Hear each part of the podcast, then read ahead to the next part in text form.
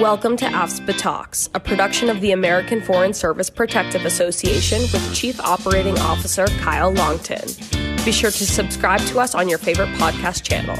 Enjoy the episode.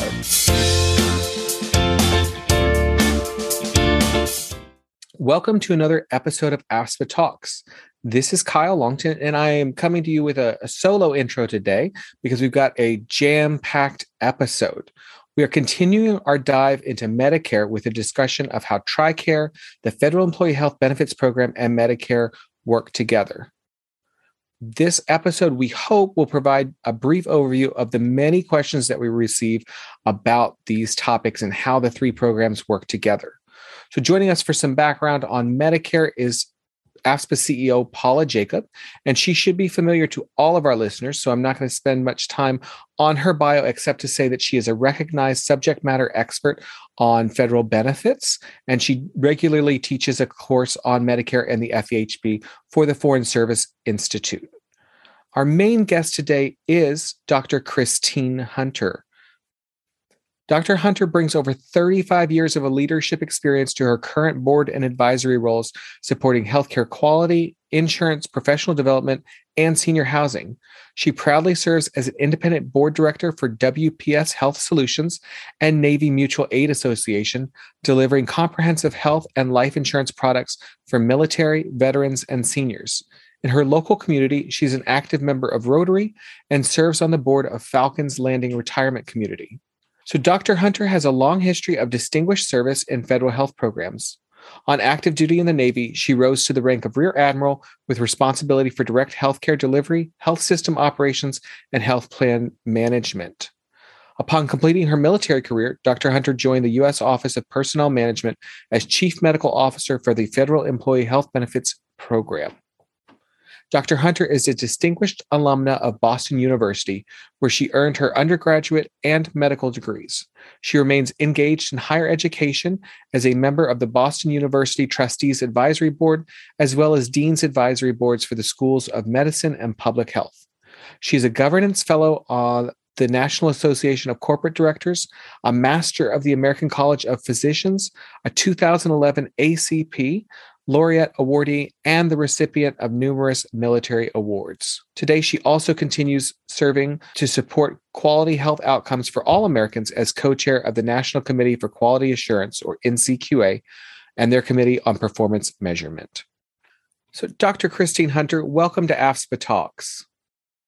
Thank you, Kyle. It's nice to see you again. And Paula, delighted to be with you this afternoon and talk about this important topic we are excited because we get questions about our, our our main topic for today with Medicare, TRICARE, and FEHB and how they work together and how people can make the decision. Those questions come up quite a bit. Um, and before we get to the specifics there, though, um, Dr. Hunter, I'm wondering um, if we can take a little bit of time to, to delve into your background. We like to have experts here to help educate our listeners. And I really feel like we've hit the jackpot today um, in having you join us. And um, I'm going to let you a- actually ask you to tell us a little bit about why I'm saying that. Um, so, can you tell us a little bit about your your service in the Navy? So, thank you, Kyle. Yes, I would be an expert user of all of these programs, uh, and you'll get to why. So, uh, I started my professional career in the Navy, uh, like many people, looking for a scholarship to go to school. Um, went to medical school on a Navy scholarship and never once expected I would stay more than the four years required to pay that back. And a little over 30 years later, I got out uh, as a two star admiral. Um, so, needless to say, it was a great career and I have a lot of opportunities. I started out with a clinical medicine. I was one of the first women to serve on Navy ships, which certainly seems not so remarkable now that women serve in all roles in the military, but in those days it was path breaking. And I went on to train in internal medicine and hematology oncology. Enjoyed the clinical practice until I got restless and wanted to be in charge. Uh, and then I moved up to leadership, and uh, I was fortunate to have uh, roles as the commanding officer, and we called that this the, the CEO equivalent, commanding officer or CEO of the Naval Hospital in Bremerton, Washington, and the Naval Medical Center in San Diego. Uh, I also served as the U.S. Pacific Fleet Surgeon uh, and had several other roles in policymaking at our headquarters, the Navy Bureau of Medicine and Surgery. And I think you want to talk about my role at TRICARE, right? I think yes, because I think that makes you a little bit more than an expert user. Um, because as I as I understand, you were the deputy director of the TRICARE management activity. So, uh, what does that mean? What did your position entail? So, thanks. In my last job on active duty, and I retired in 2011, I was the deputy director of TRICARE management activity, as you've said. And that job was the executive that had the day to day running of the TRICARE program. And most of your listeners who are tuned in on this topic will be familiar with TRICARE is, but uh, if they're not, TRICARE is the program that offers health benefits for military family members and retirees. So some of them, of course, will get care in the military hospitals, but when they need to go outside and use other hospitals, clinics, laboratories, etc., that care is paid for under the TRICARE program. And we served at that time 9.6 million people in TRICARE. So, and that you, you mentioned you retired in 2011, um, and that wasn't the end of your federal service. Um, you then went on to become the chief medical officer at the Office of Personnel Management. Um, you tell us a little bit about coming to that position and, and some of your work in that position at OPM? Sure. So uh, that was the end of my uniform federal service, but you know, I liked the government. I enjoyed all, all my time in the military, and I was excited about the opportunity to explore what might be next. And and just at that time, the U.S. Office of Personnel Management was um, recruiting for their first comprehensive chief medical officer. And they were also starting up some new plans that would ultimately be offered under the name multi state plans for the first uh, Obamacare exchanges. So there was an opportunity to work with the FEHB, which had such a great reputation, the Federal Employees Health Benefit Program, and there was also the opportunity to try something new. Um, so both were appealing. Uh, and as it turned out, I, I stayed eight years in that role and loved every day of it. And some of the things that I'm most proud of are uh, what what we did with expanding uh, certain types of benefits for for people who need them, um, particularly uh, autism and obesity treatments are two things that come to mind, but there were many others. Uh, and also uh, putting in place the plan performance assessment, which rewards plans that help people uh, achieve their health goals, like control of diabetes or receiving needed preventive services. And I know that um, AFSPA and the Foreign Service Plan do a great job on helping people achieve their health goals and I promise this wasn't even in our outline, but I'll, I'll refer our listeners. yeah, that's right. That's right. But I'll also refer our listeners back to um, earlier episodes where we've talked about some of those initiatives, particularly as it relates to to diabetes. Um, please check the feed for my conversation back in October with uh, about Livongo. But um, I think also that that plan performance assessment that you mentioned, we haven't done an episode on that. I'm sure um, we probably will get to that this year. But some of the focus in that plan performance assessment uh, I should say a big focus there is on quality measures. And that is something that you have taken into your continuing career now that you've retired from um, civilian federal service. And I wonder if you could talk a little bit about what you've been doing since you left OPM, um, particularly your work with the National Committee for Quality Assurance, um, as well as with WPS. Absolutely. Well, first say my most important role since I've retired is being a grandmother. Um, but I, I wanted to stay professionally active, and there are, are several ways in which I do that. And the National Committee uh, for Quality Assurance, their Committee on Performance Measurement, is a role I've had actually from coming up on 10 years now as the co chair of that committee. And we rely on technical expert panels to help us develop the HEDIS metrics, but we're the final gate, the final pathway to say whether a measure goes into the HEDIS set. And HEDIS is an acronym that used to refer to healthcare employees data and information set. It's been shortened just to HEDIS now, uh, but it includes a set of measures that uh, that are used to accredit health plans and that are used to assess the quality of care delivered under the auspices of health plans. Uh, and as you said, it includes things like uh, control of diabetes, control of hypertension, whether people receive needed immunizations, and lots of health screenings. Um, and then you also mentioned WPS. Yeah. And WPS, another acronym, uh, Wisconsin Physician Services, that has now become just WPS. And they are the third party administrator, the, the company that pays the claims for TRICARE for Life on behalf of the Department of Defense.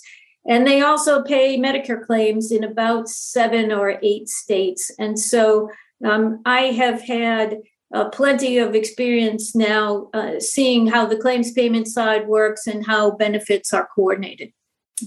Excellent. Um, so thank you, and and um, th- also thank you for running through all of this for your for your service, but also for proving that all of this can be done while also raising a family, as you mentioned, um, grandmother being your your most important role. Um, thank you for sharing that with us as well. All right, so you've had a leading role in running both TRICARE and FEHB programs, and you utilize both programs for your own needs, as you mentioned um, at, the top of the episode.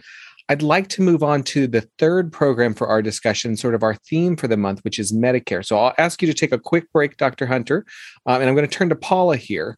Um, we've talked about the Medicare program before, um, but in case people are, are just tuning in for this episode, they missed our past episode with the overview of Medicare. Paula, um, can you help us set the stage? Can you give us a high level overview of the different parts of Medicare and, and what each one covers? Sure, glad to do that, Kyle, and thank you, Dr. Hunter, for that that excellent summary of everything that you have accomplished. And I also want to personally thank you for your service, not only in the military, but I know I relied a lot on you when you were chief medical officer at OPM, and we I think we got a lot done to, together. So thank you very much for that. As far as Medicare goes, well, Medicare was established originally in 1965, which was back then it was really huge to have an actual public program that was devoted completely to healthcare, and it is it provides um, hospital and medical coverage to Americans who are age 65 and older. Now it includes some some other populations, such as those with end stage renal disease and things like that, but it is primarily focused on our older population. There are really four parts to Medicare. Medicare Part A covers inpatient hospital costs, as well as some very, very limited skilled nursing services. Generally, Medicare Part A is free to most people who have worked, and they have already paid that through their payroll taxes. Medicare Part B is the medical insurance, and this is where you'll find coverage for doctor's visits and labs and imaging, more like that. Medicare Part B, there is a premium attached to that. As it's a monthly premium, and it actually does vary based on your income. Now, for this year, for 2022, the standard Medicare Part B premium is $170.50. And then anything additional would be added to, to that as it pertains to your modified adjusted gross income. Um, if you are above a certain amount that you pay as an income related monthly adjustment amount known as IRMAA. As IRMAA.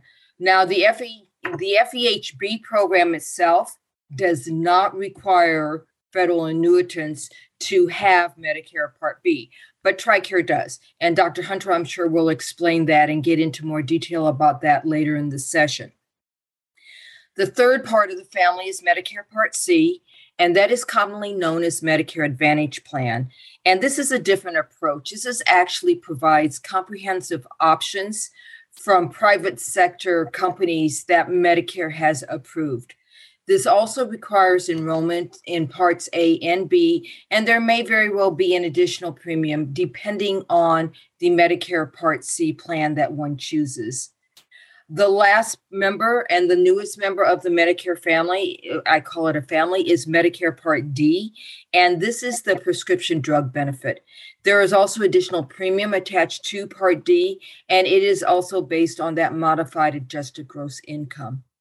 Now, if you're a private sector, I would talk about supplements or Medigap plans that are also available to help cover the uh, co-insurance costs and the other costs that Medicare does not cover.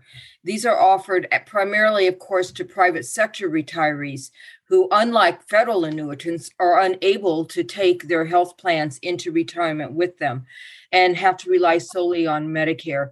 So uh, it's great to be a Fed. That's what I, I always say because yes, you put yes because um, Feds really do enjoy a wonderful benefit, well deserved um, because of their long service. Excellent. And I just I want to mention that that um, those Medicare Part C or those Medicare Advantage plans. Um, you probably hear a lot about those uh, for our listeners who are eligible. You hear a lot about those by mail, on TV, radio, etc. Um, toward the end of every calendar year, um, and you're starting to hear more about them within the federal program. And we are planning an episode um, to come out later this month about Medicare Advantage plans, particularly those in the federal program. So please stay tuned and look for that in uh, your feed coming up later this month. Um, now we've heard Paula. Thank you very much for for going through the the options and the different um, parts of Medicare. And I want to turn back to you, Dr. Hunter, because you gave a, a brief explanation of TRICARE earlier and, and how it works for those who are enrolled. Um, but are there options under TRICARE? Uh, yeah, yes, there are. So if you're under age 65, you have in most cases, two options. And I say in most cases because it's a little different if you live overseas. Um, but domestically, there is a choice between TRICARE Prime and TRICARE Select. And TRICARE Prime is the HMO plan, and TRICARE Select is the PPO. Uh, so one would have fixed copays and one would have co-insurance is, is the big difference. Um, and the networks are different. Of course, the HMO option has a much more tightly defined network. At age 65, things change. Uh, first of all, you become eligible for Medicare. Second of all, to retain your TRICARE, you must purchase Medicare Part B. Um, and if you do those two things, you have Part A and B, you automatically then are enrolled in what's called TRICARE for Life. Um, it has a longer and more complex technical name, but TRICARE for Life will work for our purposes. And this provides uh, both the drug coverage, so functions in lieu of a Part D plan, uh, and also uh, wraparound coverage, like a Medigap plan, supplemental coverage to Medicare A and B for anything that may be left over as your cost sharing. Uh, and as I said, people do have to pay for Part B, but TRICARE for Life does not have a separate premium as long as you've paid for Part B. Excellent. Um, thank you. I think that that those two overviews of, of Medicare and TRICARE set a, a very good um, basis from which uh, to, to really launch our discussion today because as I mentioned early on, there are a significant number of people who qualify or at some point will qualify for all three programs Medicare, the Federal Employee Health Benefits Program, and TRICARE for Life. As they approach age 65, they're going to have to make some decisions about what programs they wish to enroll in or continue their enrollment. And those decisions have a financial element. Um, for Medicare Part B and the FEHB coverage, enrollees will have a premium. Uh, so people may wish to elect coverage in all three programs. Maybe they decide not to take Part B and therefore forfeit their TRICARE for life, or may and just stick with their FEHB, or they may wish to elect Part B and TRICARE for life while suspending, not terminating, but suspending their FEHB coverage. Um, Dr. Hunter, we'll we'll get into some some more details about your own journey a little bit later because you've been through this process. But to start from a general place, what would you recommend to others as they're facing this decision um, about which of these three programs to, to continue with? Well, I get calls about this all the time. And so I've boiled it down, I think, to five questions that people should ask. And uh, for today's discussion, we'll go through all five and then we'll go back to some of the particular elements of each of the five. Uh, so if you are keeping notes or or recording, this this would be a, a place to sit up and pay a lot of attention. So first question is, what do you like about your current coverage? Do you have a doctor you particularly like that you want to stay with? Do you have a hospital or health system that that you're using as part of your FEHB network, for example, that, that really works out well for you. Um, and if that's the case, which program or programs in the future would make that possible? Not everyone takes Medicare. And so you would need to think about that. What about access to care in your network? Does your network give priority to FEHB patients? Do they treat Medicare in the same way? Uh, would it be important for you to keep your FEHB as a secondary, or could you use TRICARE for life in that circumstance? So we'll get back to that. Second of all, who else are you covering? Remember, Medicare is an individual program, and you are making decisions now about yourself. But if you have a family, and they may include people of younger ages, and you're covering them under FEHB or you're covering them under TRICARE, um, then you need to make decisions in light of the entire family's needs. And you particularly would not want to suspend your FEHB if someone else in the family is using it. Third, what changes do you anticipate in your life? Many things happen to us, both planned and unplanned, once we reach 65. Uh, many people relocate. Uh, a lot of us hope we'll be able to divide our time between a colder and a warmer location. Many plan for travel extensively. Uh, and among the group listening to this podcast, many may intend to reside at least part of their time overseas. Uh, and all of those things may affect your coverage. Uh, and then, based on your family medical history and your current status, you might think about what changes in your health you anticipate. This is never pleasant. Um, but if you know there's a strong family history of one condition or another, and people have needed high end specialty care for cardiac or cancer or orthopedic or something like that, um, then you may want to consider where that care is delivered and if you'll be able to get access to it uh, depending upon the network you're using. So that's our third question life changes. Um, f- fourth question is what drugs you take or anticipate taking. And this is critically important. Remember, we said each of the programs, FEHB or TRICARE for Life, can function in lieu of a Part D program. You won't enroll normally in Part D if you have FEHB or TRICARE for Life paying for your drugs.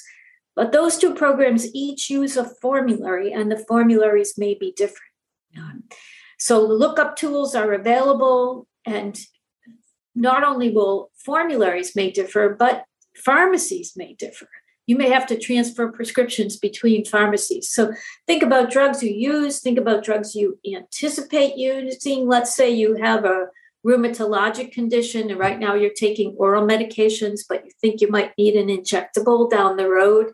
Um, those things may be covered. Those are called specialty drugs, and they may be covered very differently by the two programs. So it's important to look into that. And the fifth question is a combination question. Um, but what sort of income do you anticipate as a and what sort of protections do you want to maintain in the future? As Paul has already said, income affects our Part B premiums. And if you're having a significant income in retirement, of course, that's wonderful. You know, you can enjoy all the things that you worked so hard for. Um, but you will pay quite a high premium then uh, for Part B. And that needs to figure into your financial planning. Uh, and if you don't take Part B and you decide to defer that choice and you want to get it later, you can get back in, but it's going to cost you a premium extra, a significant late enrollment penalty. We'll we'll come back to the the specifics there in just a minute, and I want to thank you, Dr. Hunter, for those five questions. Um, and and even if we stop the episode here, I think that would be excellent guidance for for everybody listening. But we're not going to stop here um, because you promised us to dive in. You promised that you would dive into some specifics for us. So um, where should we start? Um, you, you, mentioned, I think, the doctors and, and the network. Um, what should we look for there? Well, if you talk to neighbors, friends, and relatives, um, you'll learn that not all doctors take Medicare. And uh, I think it's a common assumption that they must because it's a federal program and many pricing schedules and other things are based on what's called the Medicare fee schedule. But in fact, they don't all take it. Um, and if you are getting care from a doctor who is non participating or opt out, there's various ways that they may classify themselves where they don't take Medicare, um, then that could be a point in favor, for example, of continuing your FEHB coverage uh, so that you continue to have access to doctors that you're using under FEHB. Um, the TRICARE and Medicare networks are closer to one another. So sometimes, if doctors are not participating in Medicare, it may be a challenge in them taking TRICARE also. So that would be something to look into. But the key point here is if you are very tied to a doctor or a health system, do your homework before you turn 65 and find out if they take Medicare. Absolutely. That's that's an important factor. And I'll just refer our listeners to our previous episode on Medicare and the FEHB for an overview of those different types of providers that, that Dr. Hunter referenced of participating, non-participating, and the opt-out or, or private contract providers. Um, so you also one, one of the last things you you finish with um, Dr. Hunter, and, and this is an important factor for many people, is cost um, and Paula mentioned earlier that the Part B premium is over $170 per month. And, and you mentioned, and I think this is important for people to understand, that's an individual premium. There, there's no self plus one or self and family coverage. Um, so, you know, what, why would people think about this? Um, uh, Paula referred to this earlier, but, you know, what could people be facing on the, the Part B side? Well, on the Part B side, again, depending upon income, and and it goes you know the government talks to one another very well in this particular case and they know what you filed for income tax income. So when you enroll in part b and that's really easy. All you do is go online and type in your search engine how do i enroll in medicare part b and the site pops right up it's super easy the basic decision is are you receiving social security now or are you deferring social security uh, once you've clicked the box, it takes you to the right menu and it takes uh, less than 30 minutes, well under. That's including thinking up a password and storing it somewhere uh, to create an account and set yourself up for Part B. And when I did that, I got my card in less than 10 days. Couldn't believe it. Um, it, it was it was such a slick process. But soon after my card came a letter saying, and uh, based on your income tax filed in the prior year, this is what your Part B premium is going to be. Um, and it can be quite significant. For the top tiers of income, you could pay as much as $578 and a little bit of change each month. And that's a person. Um, and so it's wonderful to have a great income in retirement. Um, you know, we all look forward to that. Uh, but realizing that this uh, this is a bill you are not accustomed to paying each month, and you need to factor it into planning. Does that answer your oh, question? It, it, absolutely does. Um, and, and Paula, Dr. Hunter referred to this before that that you can get back into to Part B if you don't enroll when you're you're initially eligible um, or at the special enrollment period that you talked about in our last episode. Can you remind us what that penalty looks like? Sure, absolutely. So, so anybody can get back, can go ahead and enroll in, in Medicare Part B at what they call a general enrollment period, and that is actually January to March of any given year. But understand that if you want to get back into the to to Medicare Part B or your initial enrollment, then they are going to tack on a penalty. And as Dr. Hunter said, it's pretty hefty. The penalty for Me- Medicare Part B late enrollment is actually 10% for every full 12 month period that you did not have Medicare Part B. And it is not one and done. This will last you for as long as you have Medicare. So the example that I, I give is say that you are 65 and you're retired and you decided you don't want Medicare Part B, whatever. And then you are 68 and you decide your health is changing and maybe you like that extra coverage and you have gone arguably 36 months without Medicare Part B. That means that they are, in addition to their normal Medicare standard pre- premium and whatever the means te- testing is, they can tack on an additional 30%. uh, to, to, towards that premium, and that will last you for as long as you have Medicare Part B. So that it's really, really important. And I encourage people to really think about this Medicare Part B decision at either their first opportunity, which is at age 65, or at a special enrollment period, which is the eight month period after one retires or loses health insurance as an active employee.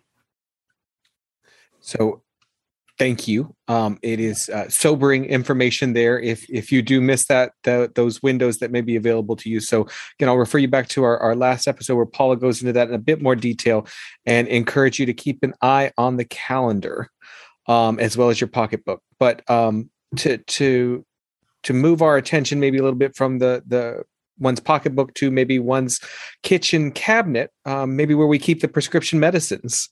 Um, Dr. Hunter, you mentioned prescription drugs as um, a consideration when when thinking about which plans to enroll in and continue um, once you become eligible for various programs. Um, you mentioned that both TRICARE and, and FEHB utilize formularies, um, but that means that they may cover different drugs and may cover them at different amounts, and that can be true among different FEHB plans as well. Um, what what more should people be thinking about when it comes to prescription drugs? We we heard a lot of news probably about 20 years ago about donut holes um, in coverage and things like that. Is, is that something we should be worried about? So, first of all, it's important to say that either FEHB or TRICARE for Life, used in conjunction with your Medicare coverage, make buying a separate Part D program unnecessary. Uh, and people get a lot of things in the mail that will convince them otherwise. So it's important to to know that and to be able to reference things that that prove that to you. And neither program, neither FEHB nor TRICARE for Life, when used for your drugs, has a donut hole. So what's a donut hole? Well, a donut hole is a threshold above which you will pay out of pocket for your drugs. So in traditional Part B, uh, Part D plans, the plan covers up to a certain amount. Then there is a gap in coverage, and then after a gap, a catastrophic coverage kicks in, right? But you are responsible for all or most of the costs in that gap in coverage. So they called that the donut hole.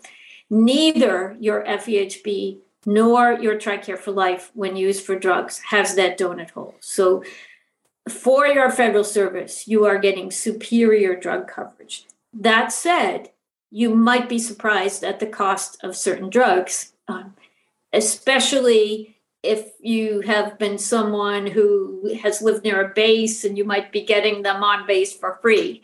Um, and you never knew the cost. Um, and we haven't talked about care on the base, but there will be people who uh, who go. I live right by Fort Myer. It's very easy. Go to the commissary, pick up your medicines on the way home, and and you're all set. Uh, so so then you move to be closer to your grandchildren, and there's no base, and you're using your FEHB or TRICARE for Life uh, for your drugs, and suddenly you realize that these drugs that you've been taking a long time, maybe things like hormone replacement or insulin, which we consider to be fairly common and mm-hmm. generic drugs, carry quite a cost to them. Um, and depending upon the program you chose, you're going to have a greater or a lesser cost sharing. Um, so it's important to look into those not only for drugs that you use now, but drugs that you anticipate using. Uh, and and common drugs that people need as they get older. So, for example, many cardiac patients end up being on something to prevent small clots from forming in their heart or causing a stroke. Uh, and those medications can be very expensive. Many diabetes medications are very expensive. And I think it goes without saying that cancer chemotherapies and other things can be quite expensive. Now, not all of those are covered under Part D or under your TRICARE for Life or FEHB. Some of those are covered under Part B. Um, but again, eyes wide open about things you may need in the future. Right. And and speaking of the future, you, you gave us an idea of some of the things that that we should think about, take into consideration in terms of current diagnoses that may progress family history and so forth. And while none of us has a crystal ball, um, we we do have a sense of those things. Is there anything you would recommend um, generally as we're taking those those factors into consideration? Well, the one thing I would say, and we'll we'll get back to this when we talk about my own decision, but if you want the maximum network of providers, I want to cover all hazards. I'm risk averse. Uh, I don't know where I'm going to live or or what my health circumstances might be, and what my needs might be. If you want to cover the maximum network of providers, you should very seriously think about taking Part B, even if you think you could do without it right now. Okay again because you know the penalty is you can get back in but the penalty will be stiff yep absolutely so earlier you also mentioned um, that in particular listeners of this podcast may have plans to live overseas or, or travel extensively and our, our data in many ways backs that up. Um, why should this be a factor though? Paula um, how does medicare work overseas?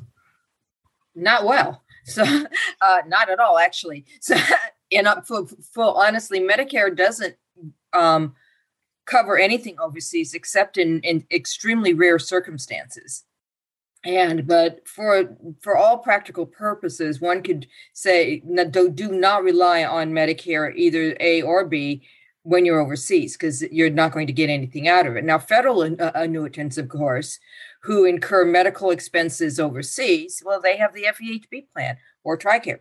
Um, I can talk on the FEHB plan, um, and depending on the plan, they're going to have to file any of their claims directly with the plan. And this is whether they have Medicare or not have have Medicare, because that's the only coverage they're going to have.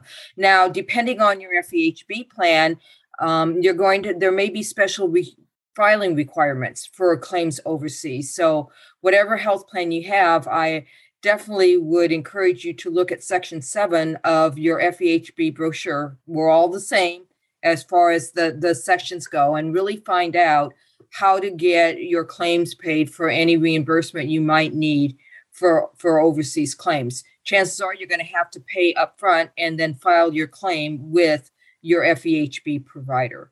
But do not rely on Medicare eh, for any overseas medical or hospitalization expenses.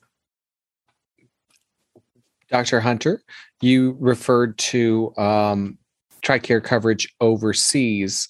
Um, how does TRICARE for Life work outside the U.S.? So, uh, Kyle, there there was a recently a very great post by the Military Officers Association of America. Some people may know that as MOAA on this topic. And they went through in great detail, and I encourage people, we'll put the link up along with the podcast, but uh, I'd encourage people to take a look at that. But but basically, when you receive care overseas, your TRICARE for Life converts to TRICARE Select overseas. So, and that becomes your first coverage because, as Paula said, Medicare is not covering overseas, and you're covered by TRICARE Select at TRICARE Select rates. Um, you will pay out of pocket and be reimbursed by TRICARE after you file a claim later. Uh, and remember, TRICARE Select, we talked about that being the PPO style of TRICARE. So there's going to be a percentage of cost sharing that will be yours. Okay, very good to know. Um, and and Dr. Hunter, we will absolutely put the link to that um, post in our show notes. We will also include a link to a page on the OPM site about um, overseas coverage for uh, FEHB plans and how those work. And, and, Paula, you referred to some of this before, but just to make sure we talked about wraparound coverage earlier, I want to make sure we wrap around this topic as well. Is there anything else people should should think about with with overseas coverage under their FEHB plans? Absolutely, and I and um, there definitely is, and I'm actually going to relay some of the information that OPM has said on their website. And I'm sure, Kyle, you'll have that link up at, as well so people can refer to that. Um, you should not enroll in an HMO if you are living overseas, uh, except when you are in a geographic location that's an HMO services, like Guam or what, whatever. But as HMOs go, not, not not good or bad, this is just the way they are they don't they are in a regular geographic area and trust me when i tell you that there are no hmos in botswana So you really do need to go to a fee for service plan. Um, repeat section seven of any brochure will explain what are the requirements are for overseas claims, no matter what FEHB fee for service plan you have. Most overseas providers will require a payment up front. Um, so you need to anticipate that and make sure that you get that claim filed with your FEHB plan to allow them a good turn, turnaround time. Our goal, of course, is, is always to have get the money to you before the credit card bill comes. Some plans do pay for overseas providers as preferred pr- provider benefit levels, so that is, is very helpful. But in many areas, you're going to have to pay the difference between that. And I can't stress this enough is if you look at anything, you really need to look at how your health plan handles the plan allowance overseas, because that could really mean more out of pocket money for you. Some plans will provide assistance in locating medical pro- providers. Again, you need to check with your health plan. And actually, many plans will have um, relationships with second with second opinion pro- providers like Cleveland Clinic um, in those, those um, really extreme conditions. So you really want to look at how your plan understands the medical cultures overseas and handles that. Um, some plans will actually provide professional medical evacuation. I caution you, um, being the Foreign Service benefit plan with over 40% of our, our, our, members overseas. This is near and, and dear to our heart. Some plans will will medevac you, but it is to the nearest hospital suited to provide treatment. So don't just assume that you're going to be medevac back to, to the States. Um, it, it can be a very painful and costly assumption. Most times, prescription drugs can be available if you live overseas through the plan's mail order or home de- delivery pr- program, except in certain countries. And OPM d- does say, and I'm very pleased to repeat this and quote this the Foreign Service Benefit Plan has direct billing arrangements with hospitals in several countries throughout the world. And please contact us for more information about that. So these are just a few of the things that are, are very important for people to understand if they're even going to visit overseas. So they're prepared pre- prepared for any, oh my goodness, what happened to me over there. Excellent, Paula. Thank you very much, and, and that came straight from the OPM site, um, as we mentioned. And before we go any further, um, Dr. Hunter, I'm hoping I can rely on you to walk us through which program pays in what order when you have any combination of these three programs we're discussing. So, first of all, we have to make the distinction about whether the person is retired or still working. So, I'll assume the person is retired. Okay. And and we'll go through that. The order would be different if they were still working, and maybe Paula can take that. Um, uh, but important things to remember: if the person is retired, then Medicare pays first. TRICARE always pays last. that is in the TRICARE legislation that they are the last payer. So if there's other coverage in between there, like FEHB, they pay next. Um, and uh, again, that's for medical claims, those that would be covered by Part B, um, and for hospitalization covered under Part A. Um, but as we said, the FEHB plan or the TRICARE for Life functions in lieu of your Part D plan. So in that case, Medicare was not paying, and you are relying on either your FEHB or your TRICARE for Life to pay your drug benefit. Um, so easy to remember if you're retired, Medicare pays first, TRICARE pays last, and anything in between, um, it depends upon what you have. I will say it works remarkably well. I've been on coverage for a few months now. We'll we'll talk about that. And I was astounded at how great and timely the coordination benefits is. This uh, government efficiency at its best. It sounds like. Um, let's make things a bit more complicated, and I appreciate that you threw this one to Paula. So, Paula, Thanks. if someone is age sixty-five and continues to work as a civilian federal employee, but they go ahead and enroll in Part B and TRICARE for Life, how's that work? So as long as they are working, then the FEHB remain, retains primary payer on that. And then, as Dr. Hunter said, TRICARE is always last. so it would be the FEHB and then Medicare and then TRICARE. Okay. All right. I, I should know better than to try to stump either of you and the combination of the two of you. Uh, certainly not. So I'll go to this next question. And Dr. Hunter, we discussed this previously and, and no luck in stumping you on it either. So if a person delays enrollment in Part B, which we discussed a bit earlier, um, until after age 65, for whatever reason, um, they decide to enroll in Part B later, can they still enroll in TRICARE for Life later? Yes. So it's important to say that the TRICARE for Life coverage will not be enforced for anyone who does not have Part B.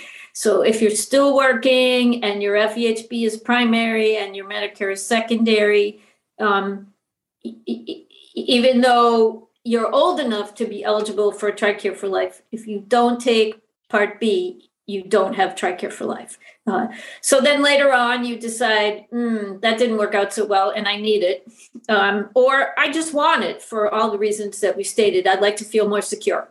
You go back in, you enroll, and you pay the penalty, whatever that might be, and you keep paying the penalty, whatever that might be. Um, but if you've done that, you can get back into TRICARE for life.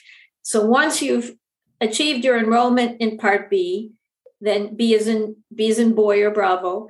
You contact the DEERS support office. Now, anybody who's ever dealt with the military knows what DEERS is, but that's the Defense Eligibility and Enrollment System. You have to contact them when you get married, if you get divorced, if you have a new child, you know, someone passes away, all those sorts of things. Um, and they their phone number is 800-538-9552. You can search that and you submit part, proof of Part B enrollment. Uh, and once you send that in and they process it through, they will turn on, they will activate your TRICARE for Life benefit. So, how do you know if it's been activated? Well, there's a website, and this may be one that people using TRICARE are not familiar with. It's www.tricare, the number four, and the letter U, tricareforyou.com. And that is run by WPS, who, as we said earlier, pays the TRICARE for Life claims. Uh, so it's a benefits administration portal. And you can go in, and there's all sorts of good information there, but you can also see if your TRICARE for Life has been turned on. Absolutely, and and I've had some opportunities to um, check out that website. That the public section there's there is a member only place where um, enrollees can log in, and um, it, it is it should be very familiar and and very easy to use for anybody who's ever used a, a website for their insurance in the past. Um, but they can find all sorts of links and information there. So we'll make sure to have a, a link to that also in the show notes. Um, now, Dr. Hunter, you mentioned that that you recently became eligible for all three programs. Um, can you tell us a, a, bit about your personal decision process? And you mentioned a positive experience so far. I wonder if you you can delve into that a bit more as well. Of course. Uh, so so I have all three programs. I have Medicare A and B.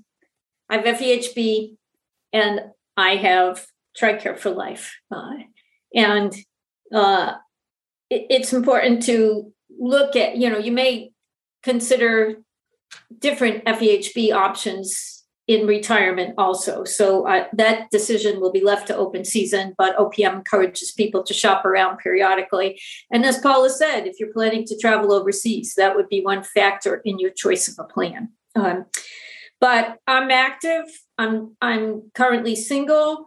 I travel extensively and I spend part of the year with my family in Washington State. When I'm in Virginia here, I receive some of my care on the base and get some of my prescriptions on the base, as we've said. And, and so I felt like at this point in my life, I wanted to keep all doors open. I'm not sure where my final location is. I'm not sure which doctors and health system will will be caring for me at a time when I need more healthcare than I currently do. Uh, and since I do travel extensively, I'd like to have some coverage out of the country and other things like that. And so I have kept all three.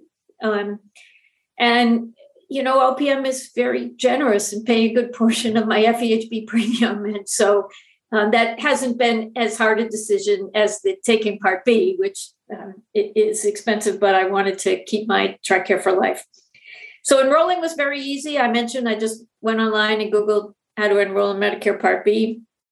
Uh, it was also super easy to set up the premium payments. So once I got my card and I got that letter saying, here's what your charge for Part B is going to be for every month, the next letter that came uh, was, and here's your first bill. And so you you basically go online and and just like you're accustomed to doing with many other bills, you can you can set up uh, automatic bank transfer um, for your Medicare premium. And after the first, I think you have to pay one or two separately, and then once that gets set up and functioning smoothly, it works just just like a just like a payroll deduction or an automated clearinghouse uh, from your bank. Uh, and as I said, the system knows that you have these different coverages. And so, what happens to me when I get care, it really doesn't matter what I tell them at the front desk. Um, and and I've tried this. I've purposely tried to stump the system. So I've gone in with my Medicare card and my TRICARE, you know, military ID, and mentioned nothing about FEHB. Um, and this was for an eye appointment with an ophthalmologist, you know, just routine eye care, um, not refraction, but you know, medical eye care. And and so medical eye care is covered under Medicare and, and TRICARE, um, not glasses and those kinds of things, but medical eye care. And so I got the care. And uh, about a week later, I got an explanation of benefits from my FEHB plan that says we paid the remainder that Medicare didn't pay on your eye visit. And I said, but I, I didn't tell them I had FEHB. And it, you know, the system knows. Um, and it's very quick. It's almost quicker than EOBs. I think it is quicker than mm-hmm. EOBs were when my FEHB was primary, um, because of course they were adjudicating the claim. But in this case, Medicare's adjudicated the claim, and the remainder belongs to my FEHB, and so the payment is more automatic, and the explanation of benefits uh, comes very quickly. So um, it, it's it's worked out well for me. It's it's quite smooth. The only thing I would say is with Medicare, you still do get a lot of paper mailings.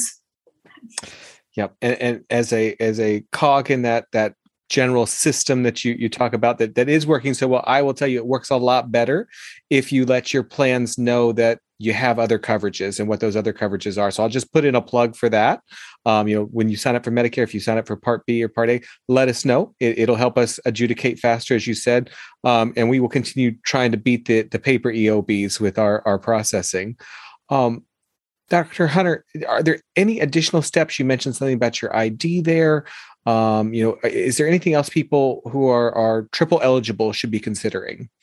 Yes. So most of us who are eligible for anything within the military health system or access to bases, those sorts of things, have a military ID card that defines our status. Uh, and mine, of course, says that I'm a retiree and eligible for certain services.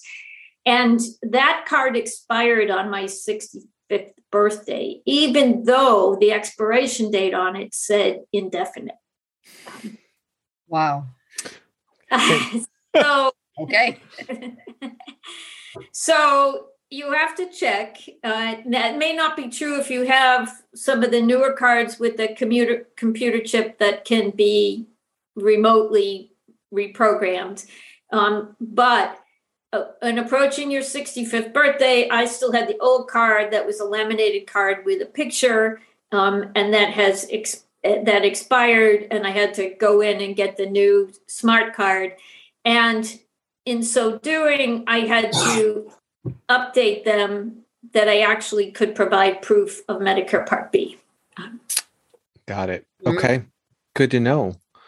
Um, one uh, sort of last program I want to incorporate at least briefly into our discussion because we've had some questions about this um, is how does one's enrollment in any of these programs, Medicare, TRICARE for Life, and the FEHB, how does that affect someone's coverage through Veterans Affairs or the um, the, the care they receive under the VA programs? Do you have any insight you can offer there? I can offer some general advice, uh, but I, I, will say that um, my interactions with the VA have not been anywhere near to the extent that I've worked in TRICARE and and FEHB and to some extent Medicare. So this should be backed up by thoughtful calls to your VA benefits counselor if you have VA services. But none of the programs that we've discussed affect your VA eligibility. And your eligibility for VA coverage is determined by service connected disability. Um, and each covered veteran is assigned, in addition to, yes, this condition is service connected and it gets you X percent from zero to 100% disabled, you also get a VA priority, which affects your access to care and how, to what extent you'll be able to get into the VA system um, for some of the care that you need or all of the care that you need.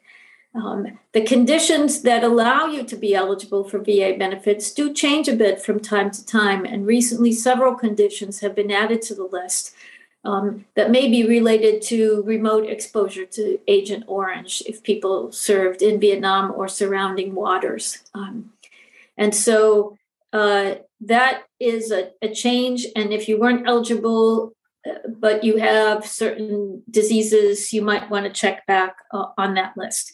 Um, even if you don't use VA healthcare regularly, but you are eligible for VA healthcare, VA is important to remember because should you become physically disabled, it may help with home modifications. Um, and should you require nursing care, long term care as you age, um, there may be additional benefits beyond what your other coverages offer. Uh, and so I would say the general rule of thumb is I wouldn't factor your VA benefits into this decision um, with the possible exception of if you are receiving VA health care, then that's a time to get some professional advice.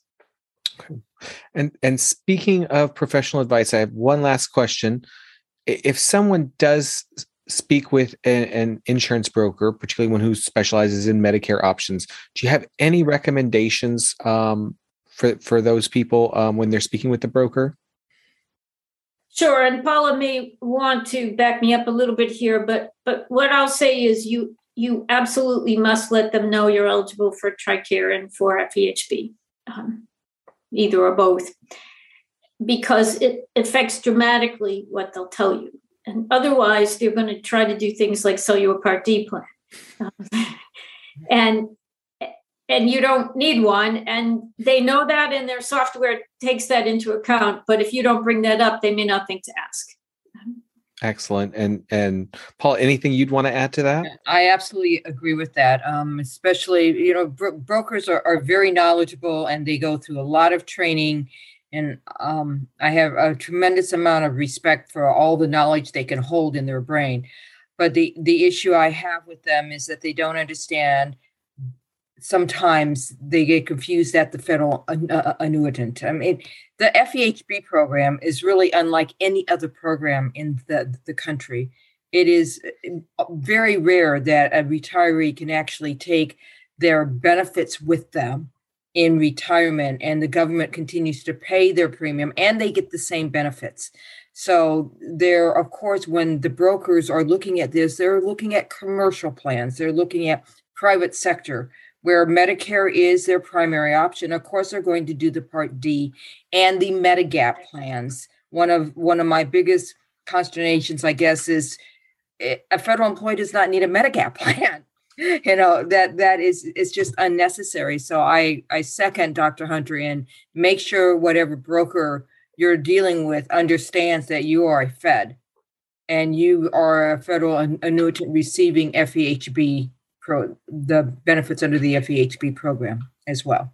Right, and and I'll just encourage our listeners: don't forget that um, we at ASPA have some some experts, including Paula and and to a somewhat lesser extent myself, um, who are happy to talk with you one on one when you're making your decision about Part B. Um, uh, we have been very privileged to have Dr. Hunter with us today, but she is not available to you to answer questions um, as you're going through the process. And so, you know, we can share certain things with you about about TRICARE um, and refer you to the TRICARE site, and then refer you to to TRICARE for for further counseling and and discussions as needed. Um, so just please keep that in mind when you contact us with with questions. Um, I am for now out of questions. Um, so, Dr. Hunter, I want to thank you again for joining us today. This has been uh, something that we've been talking about honestly for months, um, and I appreciate you sticking with us through that process. And I think it's going to benefit our members and and even non-members who are curious about this for for some years to come. So, thank you so much for your time today. You're welcome, and I hope it's helpful to everyone who's listening. Absolutely, and Paula, thank you also for joining us and, and lending your expertise. Um, we look forward to continuing our series on Medicare in the next week, um, talking about Medicare Advantage. Thanks again. FSBP members can learn more about Medicare and the FEHB on our website at afspa.org slash FSBP under the Helpful Links tab. For more information on TRICARE generally, please visit tricare.mil. For TRICARE for Life, please visit TRICARE, the number four, the letter U, tricare4u.com. This has been AFSPA Talks, a production of the American Foreign Service Protective Association. All information offered in this podcast is meant to be educational. The views expressed by the hosts and guests are their own and do not necessarily represent AFSPA. Should there be any discrepancy between information offered in this podcast and official plan documents for the Foreign Service Benefit Plan or the other products offered by AFSPA, the policy provisions will prevail. Thank you for listening to this episode, and be sure to subscribe to AFSPA Talks on your favorite podcast platform. Please rate and review us on your favorite podcast app and share your feedback with us on Facebook, Instagram, or LinkedIn.